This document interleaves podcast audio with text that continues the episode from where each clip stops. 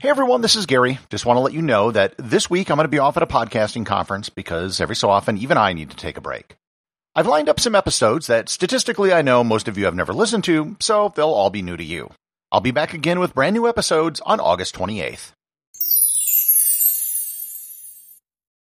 Located in the heart of Paris, along the banks of the Seine River, lies the Louvre.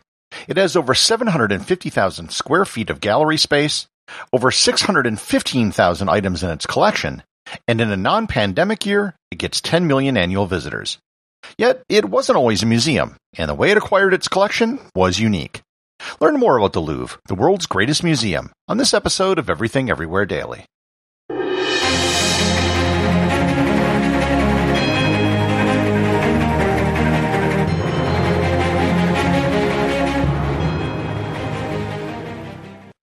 This episode is sponsored by ButcherBox. Summer is right around the corner, and that means cookouts. No matter what your preferred food is for a cookout or a barbecue, ButcherBox can help you make it the best. If you want to serve up some hamburgers, ButcherBox has grass-fed ground beef to make the perfect smash burger. Want to cook up some steaks? Well, ButcherBox has that too, with some of the best cuts of steak such as New York strip, ribeye, and filet mignon. Do you like grilled chicken? Well, ButcherBox has some of the best pasture-raised chicken that you will find anywhere. And if you really want to wow people at your next cookout, you can try grilling some of their wild caught salmon on a cedar plank. Sign up at butcherbox.com slash daily and get a special deal. ButcherBox is offering my listeners a free for a year offer plus an additional $20 off. You can choose salmon, chicken breasts, or steak tips free in every order for a year. Sign up today at butcherbox.com slash daily and use code DAILY to choose your free for a year offer, plus get $20 off your first order. This episode is sponsored by Heaven Hill Bottled in Bond Bourbon. I recently had the chance to try Heaven Hill Bottled in Bond, and I can attest to its exceptional aromas with hints of caramel and vanilla intertwining with its oakiness, which provide a well-rounded flavor profile. Taking a sip is akin to experiencing a piece of bourbon history firsthand. Heaven Hill Distillery may be America's most quintessential bourbon distillery. Established in 1935 after the end of Prohibition, the distillery was established by the Shapira family and has remained a family owned distillery to this day.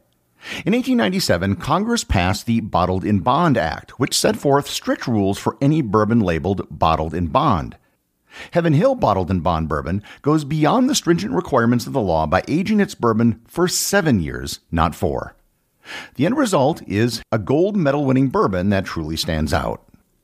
Available nationally, look for a bottle at your local store. Heaven Hill Bottled in Bond. Heaven Hill reminds you think wisely, drink wisely.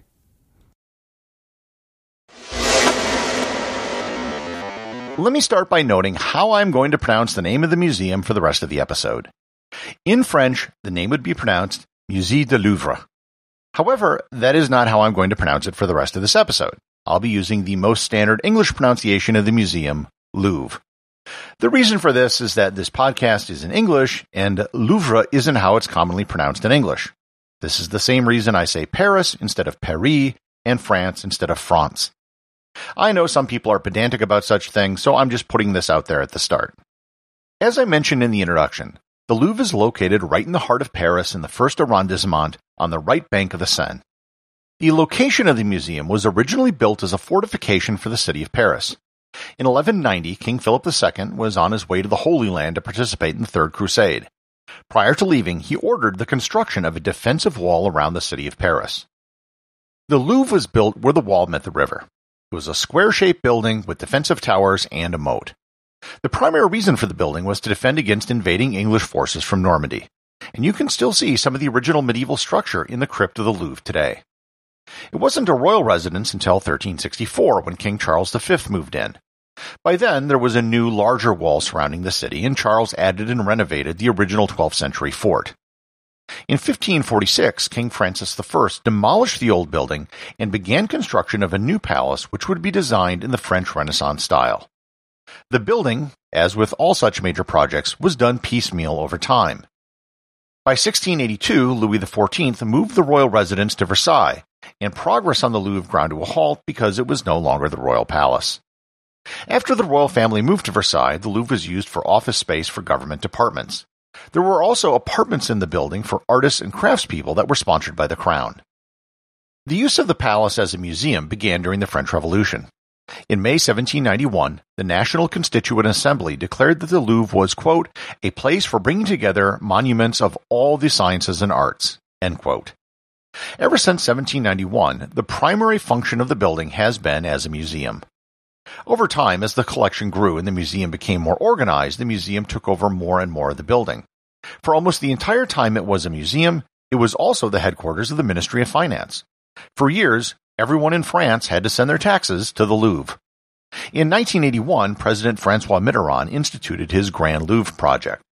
The finance ministry finally left the building, and the museum was expanded to include almost all of the palace, save for the northwesternmost part, which is home to a separate museum, the Museum of Decorative Arts. Part of the plan was the creation of a new entrance in the Napoleon courtyard with a new signature design.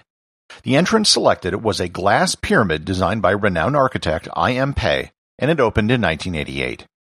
And yes, there's an inverted glass pyramid below it, and there's another small stone pyramid below that, just like it appears in the Da Vinci Code. However, it is not the tomb of Mary Magdalene. The building is certainly historical and interesting, but buildings do not make a museum. Museums can and do move into new buildings. What makes a museum is its collection, and the Louvre's collection is enormous. As of the time I am recording this, the Louvre has 615,797 objects in its collection. 483,000 of them can be viewed online via the Louvre website, and approximately 38,000 are on physical display inside of the museum. The vast majority of the collection was accumulated by French rulers over the centuries. Almost all European museums have similar histories where it was monarchs or a very rich family that originally assembled the collection. For example, the Mona Lisa, the most famous work of art in the Louvre, has been in the possession of the French state ever since Leonardo da Vinci died. Da Vinci took the painting with him when he went to France to work for King Francis II and left it to him in his will. There are 7,500 paintings in the collection, two thirds of which are from French artists. Many of the works were purchased outright by French monarchs. Some were given by artists who were sponsored by the king, and some were taken as treasure or as payment for a debt. While the royal art collection was put on public display during the French Revolution, it was Napoleon who embraced the idea of creating the world's greatest museum. In fact, during his reign, it was renamed Musée Napoleon. During all his military campaigns, he collected art which was brought back to the museum. Almost the entire Egyptian wing was taken during his Egyptian campaign, and cities in northern Italy gave art pieces as tribute after the Italian campaign. After the restoration of the monarchy, there was again a burst of collecting. Almost the entire collection of ancient Greek statues was acquired by Louis XVIII and Charles X, including the Venus de Milo. There was an astonishing increase in the size of the collection during the reign of Napoleon III, only reigned for 18 years. He expanded the size of the building dedicated to the museum and added 20,000 pieces to the collection. From the end of the monarchy to the start of the Second World War, the collection expanded mostly from donations from private collectors. The famed Winged Victory of Samothrace was added during this period. There are also a significant number of items which are found via French sponsored archaeological digs around the world. If you remember way back, I did a previous episode on the Mona Lisa and how it became the most famous painting in the world. The short answer is that it was stolen in 1911 and the theft made it a news story all over the world. It was stolen by a manual laborer at the museum who kept it in his apartment for three years. After it was stolen, there were lines of people just to see the blank spot on the wall where it hung. In World War II, the contents of the museum were emptied before the Germans occupied Paris. Over the course of three days in 1939, most of the museum was packed up and moved to the Chateau de Chambord, where many of the pieces remained during the war. Many important works during this period, such as the Mona Lisa, were moved from place to place throughout France. Technically, the museum was open during the war, but there was almost nothing inside of it, and it received few visitors. Today, the museum is big business. The French government pays for operating costs such as salaries, but everything else is covered by the revenue generated by the museum. The number of daily visitors to the museum is staggering. In 2018, its biggest year ever, there was an average of 28,000 visitors to the museum every day. The former museum director of the Louvre has estimated that 85% of the visitors to the museum go directly to see the Mona Lisa and then leave. The Mona Lisa room is ridiculously crowded, but the rest of the museum is so big that you can often have an entire room to yourself. If you took 30 seconds to admire each object on display at the Louvre, it would take you 100 days to see everything. And that's 100 days without sleeping or without breaks. There is actually a second Louvre that many people don't know about. It was opened in 2017 in Abu Dhabi. The museum is owned and operated by the Abu Dhabi government, but it has a licensing deal with the Louvre to use the name until 2037. If you visit the Louvre, I'd recommend giving yourself an entire day. Even with an entire day, there's still no way that you can see everything. In fact, if you just walked around all day, you'd still probably miss several of the rooms. Get there when the museum opens, and if you want to see the Mona Lisa, go and get that out of the way immediately. Pro photographer tip in the Mona Lisa room, don't bother trying to take a photo of the painting. The more interesting photo is photographing everyone else trying to get a photo. Make a list of what you want to see and use that as your guide for the day. You'll see plenty of other things you had no clue were there in the process of going to see what you want. The list of the world's great museums is pretty short, with names such as the Met, the Hermitage, the Prado, the Grand Egyptian, the Uffizi, and the Vatican. But the Louvre stands apart from them all in terms of both the size and quality of its collection. The associate producers of Everything Everywhere Daily are Thor Thompson and Peter Bennett. Today's review comes from listener Boston Bub 00001 over at Apple Podcasts. They write, Love this podcast. Great way to learn the tide of history or lesser known facts. Great host who gives the right amount of information and no filler talk. The only thing I don't like is the jarring noise that ends an episode. It always scares the S word out of me. Why would you end a lovely, easy to listen story with an eardrum obliterating crashing noise is beyond me. Well, Boston Bub, thanks for the review. If you noticed, I took your suggestion to heart.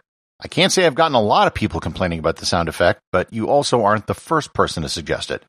So I figured there were probably even more people who didn't bother to say anything, so I changed it. Don't say I never did anything for you. Remember, if you leave a review or send me a question, you too can have it read on the show.